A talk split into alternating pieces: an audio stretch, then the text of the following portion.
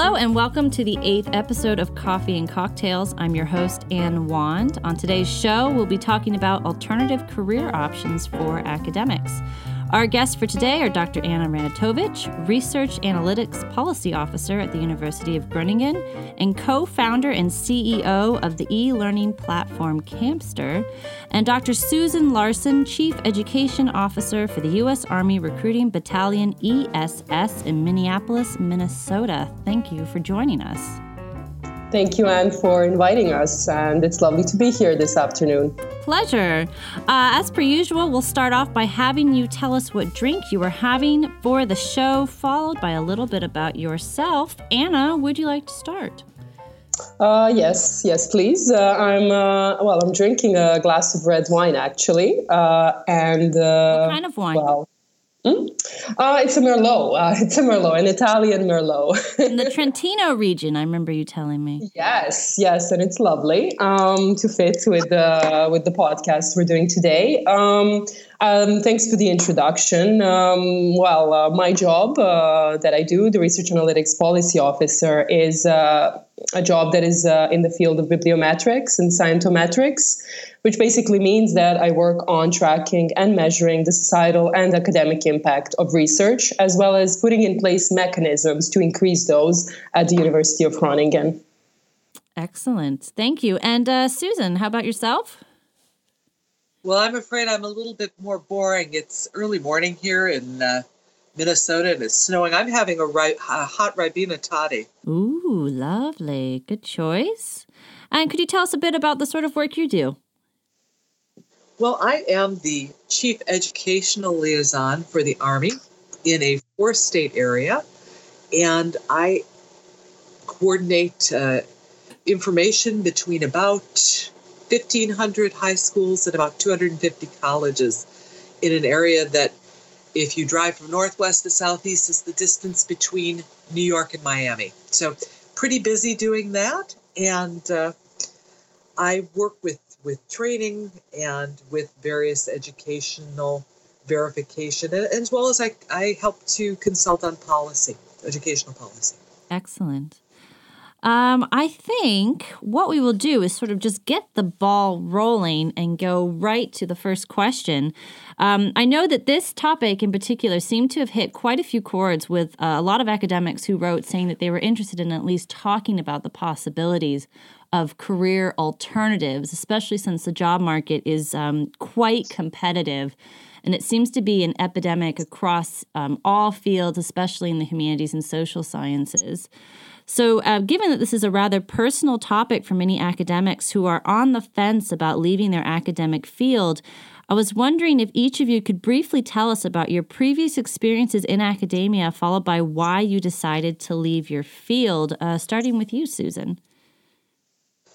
Well, thank you. I left academia or decided to leave academia uh, fairly early on. And I realized that I was, I had kind of a non traditional trajectory. I had my bachelor's degree when I was 19.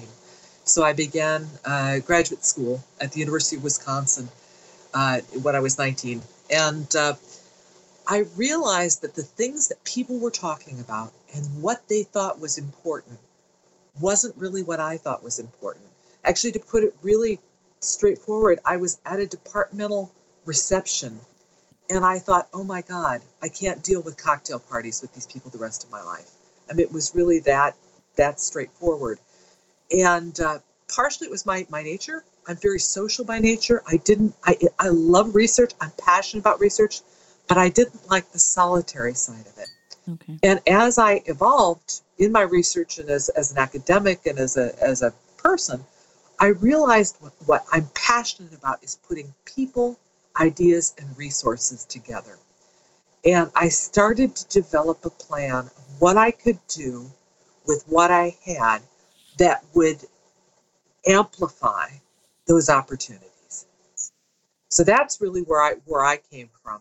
It wasn't one particular uh, experience or setback or even um, promotion where you're like, oh my God, I'm such a fake. Are they going to find out? I didn't have any single experience. It was just more of this sense that wow, this is not going to be a good fit for me. Okay. And how did you go about finding the job that you have now? I mean, how did you go about the process of, of leaving academia and then finding the work that you have?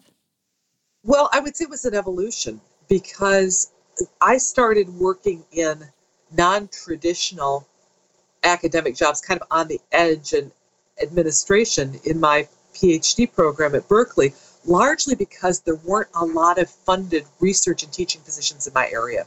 We were a new department, and so I had to look outside of what we would consider traditional areas.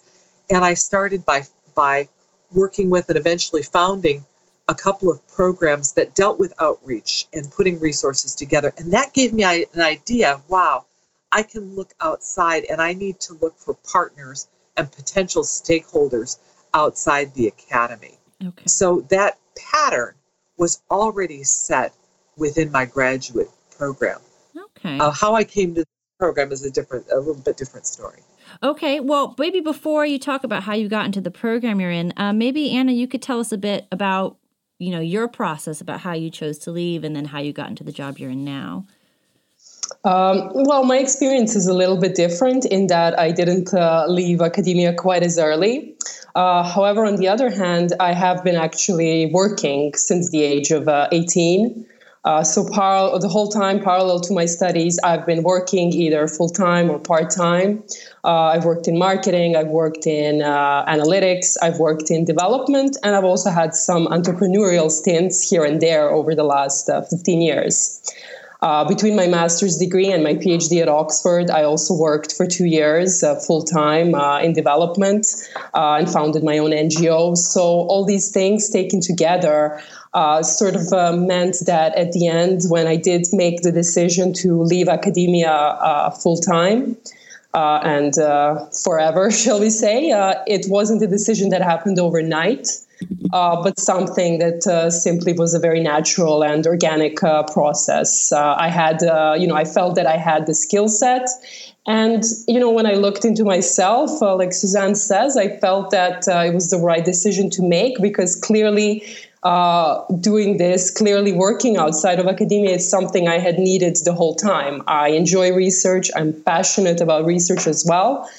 But the very fact that on my own initiative, I also worked the entire time, so it wasn't something I did out of need or necessity, it was something I wanted to do, uh, sort of led me uh, to believe that uh, this was a better fit for me. Okay. And it was then that I uh, started my own company. And then a year later, also uh, what led me to also uh, take on a role at the University of Groningen. Okay. And could you tell us a bit about the work that you're doing right now, Anna, as a result of switching careers? Uh, well, uh, as uh, you've said, uh, uh, I'm a CEO and co-founder of a startup, uh, Campster eLearning. it is an edtech startup founded with the goal of solving the problem of motivation in online learning. This is something we started, four of us started around a year and a half ago, and this is something that I do about uh, 30% of the time of the week. Um, I'm uh, involved in uh, strategy making, in product development, uh, in daily operations, and well, when it comes to a startup, in all sorts of things, of course. Uh, at the same time, I work at the University of Groningen, and uh, as I've said, uh, I well, my job involves actually very close contact with the research community, um, and it is also, um, shall we say, related to my prior academic experience because I work in the field of societal impact and scientometrics. Uh, societal impact is a very complex uh, topic, and my academic background actually uh, has equipped me to understand these complexities better than maybe someone uh, who had a different background. Okay, that's very, very useful. Um, I think one thing maybe we should also talk about um, because I, again, this this apprehension seems to be an existent theme for those who you know, maybe always felt that they were called to go into academia and now they find themselves in a position where they need to pay bills or they need um, to really sort of open their um, sort of their mind to the idea of maybe just creating a broader net of possibilities. one thing I think that might be reassuring for those who are listening is to talk about the positives and negatives that each of you have experienced now that you've left academia. Uh, and if we could start with you, Susan, if you could just tell us a bit more about um, the program that you're involved in now and the sort of positives. I, I know that's something that you have definitely talked about that have come as a result of the work that you do. Thanks, Anne. I would say that one of the the real surprises is, exactly how positive my workplace is. Um, I work in an area where I have, uh, I work daily with about uh, 300 soldiers and I work with thousands of civilians. And one of the things that just impresses me and, and, and encourages me to no end is the amount of respect that I get from, from the people I work with and the interest. Everyone who talks to me is interested in learning. They're in, maybe interested in learning about the army. They're interested in going on with their with their studies. Sometimes that's at the bachelor's level. I have. I'm really really proud. I have about ten soldiers who gotten a PhD under my, and it also gives me a wonderful opportunity to do some um, informal advising. So it, it's kind of ironic that even though I've chosen to leave the academic career myself, I find myself working with people who that's their goal, and it's it's it's really interesting to to work in that way. Uh, the other positive is I have a lot of independence. I am when you are in in my area when you're considered a subject matter authority, and you have a particular mission to do. As long as you're fully trained, the expectations you're going to do it legally, morally, correctly, and on time. There's not a lot of micromanagement, um, which works really well for me. That's one of the worst things for me is somebody just looking over my shoulder all the time and telling me, telling me what to do. Um, there's a lot, a lot of trust, a lot of trust uh, with with my I would say that was really different from my experience in academia is there's a lot of emphasis placed on professional development and by this, I mean they give you the resources, the time, the money to do it. I've been sent to, um, most recently, I'm, I, they've just approved, I'm going to a master negotiation class at Harvard Law School that they've picked up. Uh, you know, not just the cost of the tuition, but the board, the plane, the whole thing. Wow. So it, it's it's wonderful to really feel supported by your institution and your colleagues. I also have a great cadre of other education specialists I work with across the country. There are 52 of us, and uh, very supportive uh, group professionally and even personally. Um, that's been another part when there's been a family illness or, or, or a death. People just are, are 100%, you know, do what you need to do. Take the time you need, and they file in behind you to take care of your duties when you're gone. that's excellent. Um, and I know one thing that uh, you had mentioned in uh, talking with you previously is you talked about job stability, and I was wondering if you could elaborate a bit more on that. Typically, when you're in the governmental service or, or our GS system, our civil service, after your probationary year, um, you have essentially tenure or what you might consider in a more administrative position security of hire. Um, you have to really, really not do your job well for a period of time to be removed from your position. So, if and if, for example, your battalion or your work area were to close, you would have priority placement anywhere in the government system where you were qualified. So you don't worry if, if they stop teaching Swedish at your school, you're not worried you're going to be left out in the cold. And you take with you your seniority, your vacation, all the benefits that you've earned, you would move to your new job. Even if that job would be in the Department of Forestry, for example, just to give, the, to give you a, a completely different example.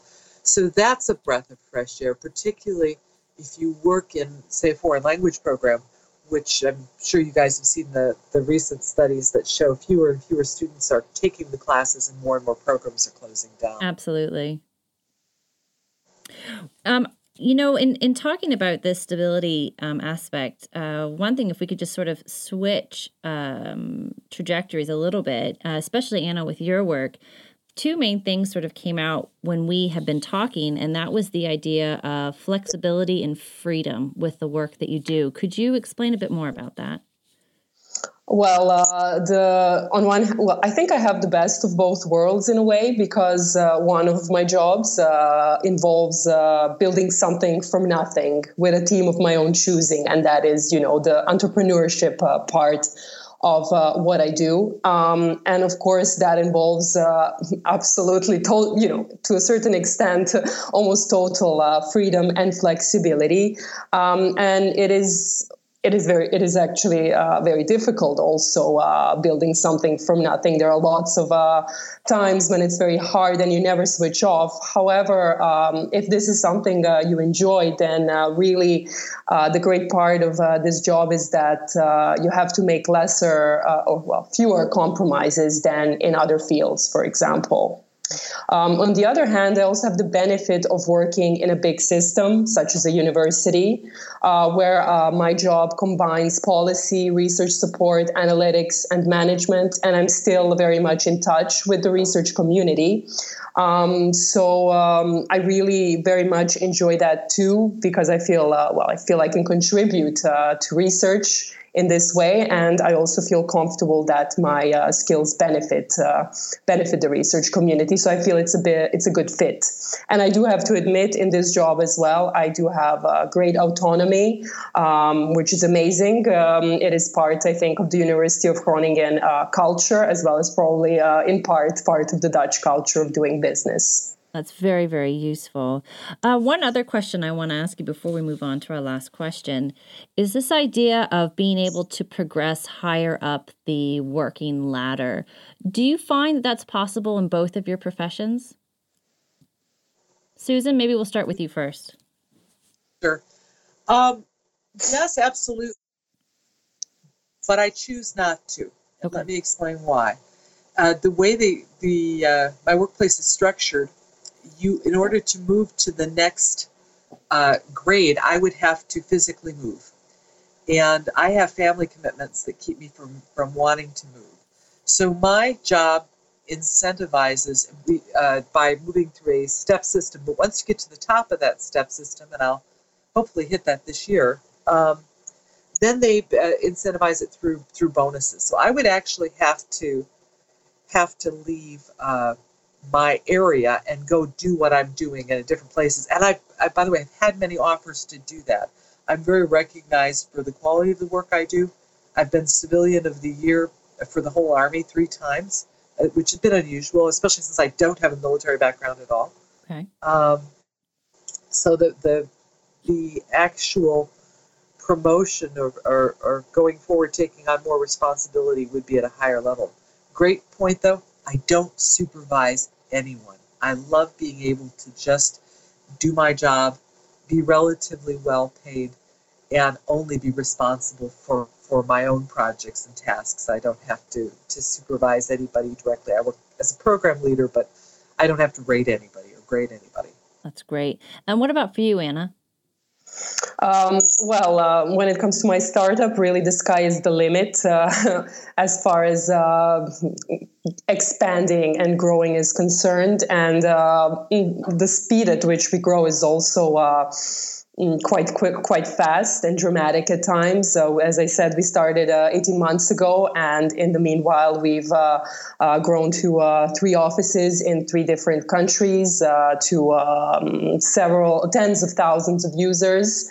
Um, and so, that is something that I really enjoy because you feel uh, that you have some, you know, you have a certain amount of control when it comes to uh, when it comes to this. And you can also decide if you want to slow down or not. Uh, you can do that together with your partners. Um, in academia it really has become uh, very tricky uh, to plan your life um, in this regard, especially if you have a family uh, and uh, you know, especially if your spouse is also an academic, which is my case. Um, so for me, really, that is a great uh, positive. Uh, when it comes to the University of Groningen, uh, there are really a lot of options uh, there as well. Um, of course, it is different uh, than in the world of startups, uh, but I, I, see a future and I can make five-year plans, which I really, in academia, I felt was much more difficult to do, and the future was much more murky. And I did not like that at all. Um, it is it's really disincentivizing.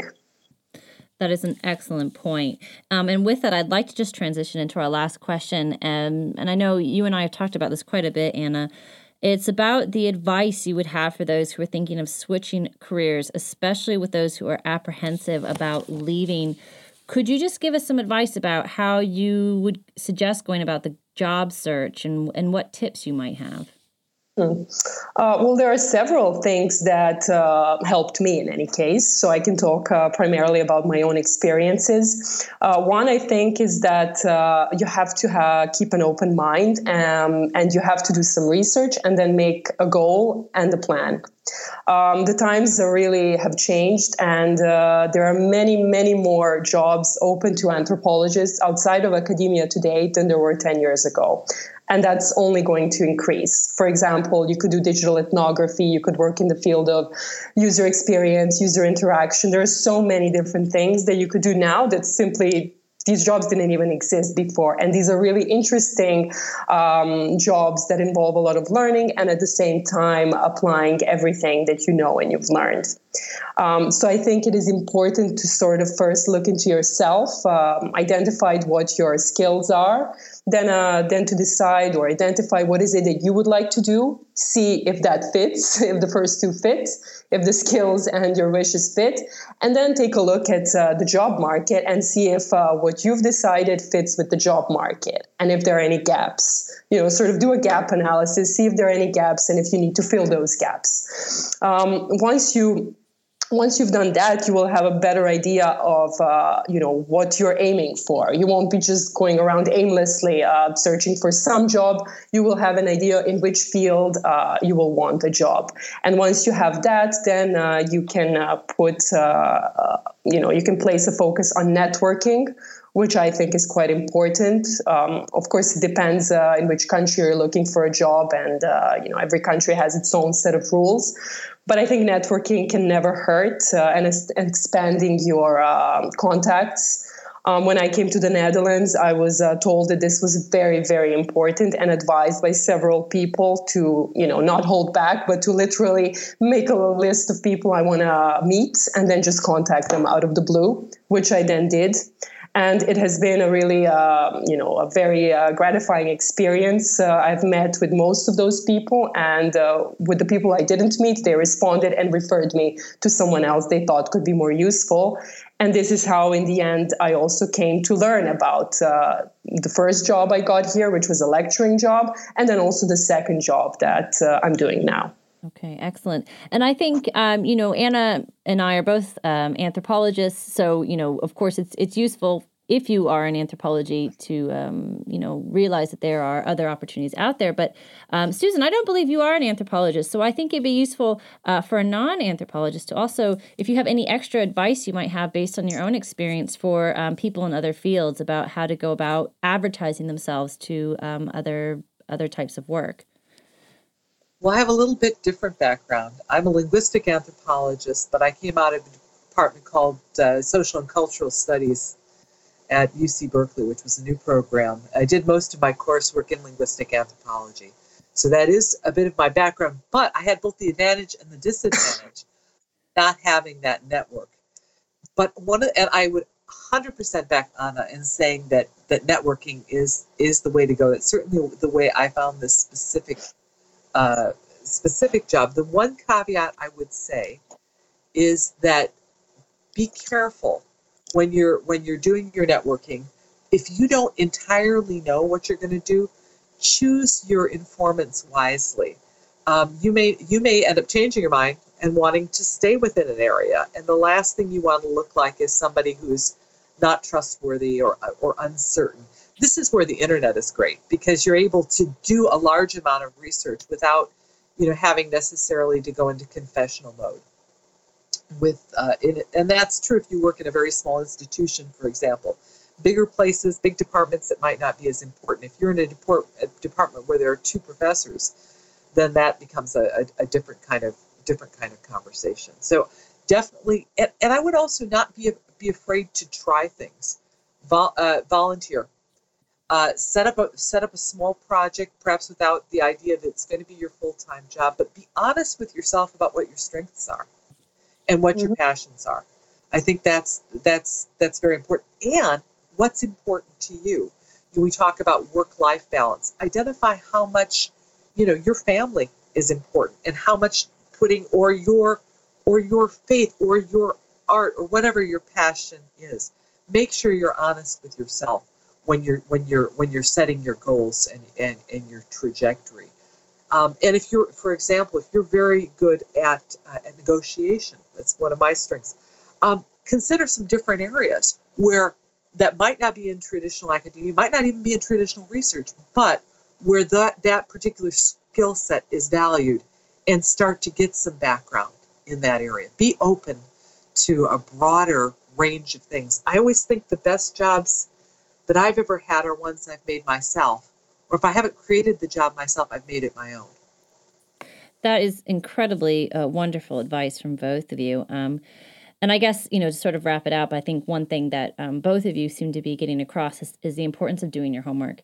That um, whatever job you decide to go into or explore, uh, make sure you know, if you are a researcher, you're used to having to do background research anyway. So make sure that you come at it with a, a better idea so that you can uh, figure out how best to promote yourself going forward. And with that, that's our episode for Coffee and Cocktails with your host, Anne Wand. I'd like to thank again Dr. Anna Ranatovich and Dr. Susan Larson for joining us at the studio this afternoon. And for those of you who've enjoyed the show, please feel free to explore our Facebook page at Coffee and Cocktails 1, as well as our blog where you can learn more about upcoming episodes. In the meantime, that's it for now. Thanks for listening and have a great week.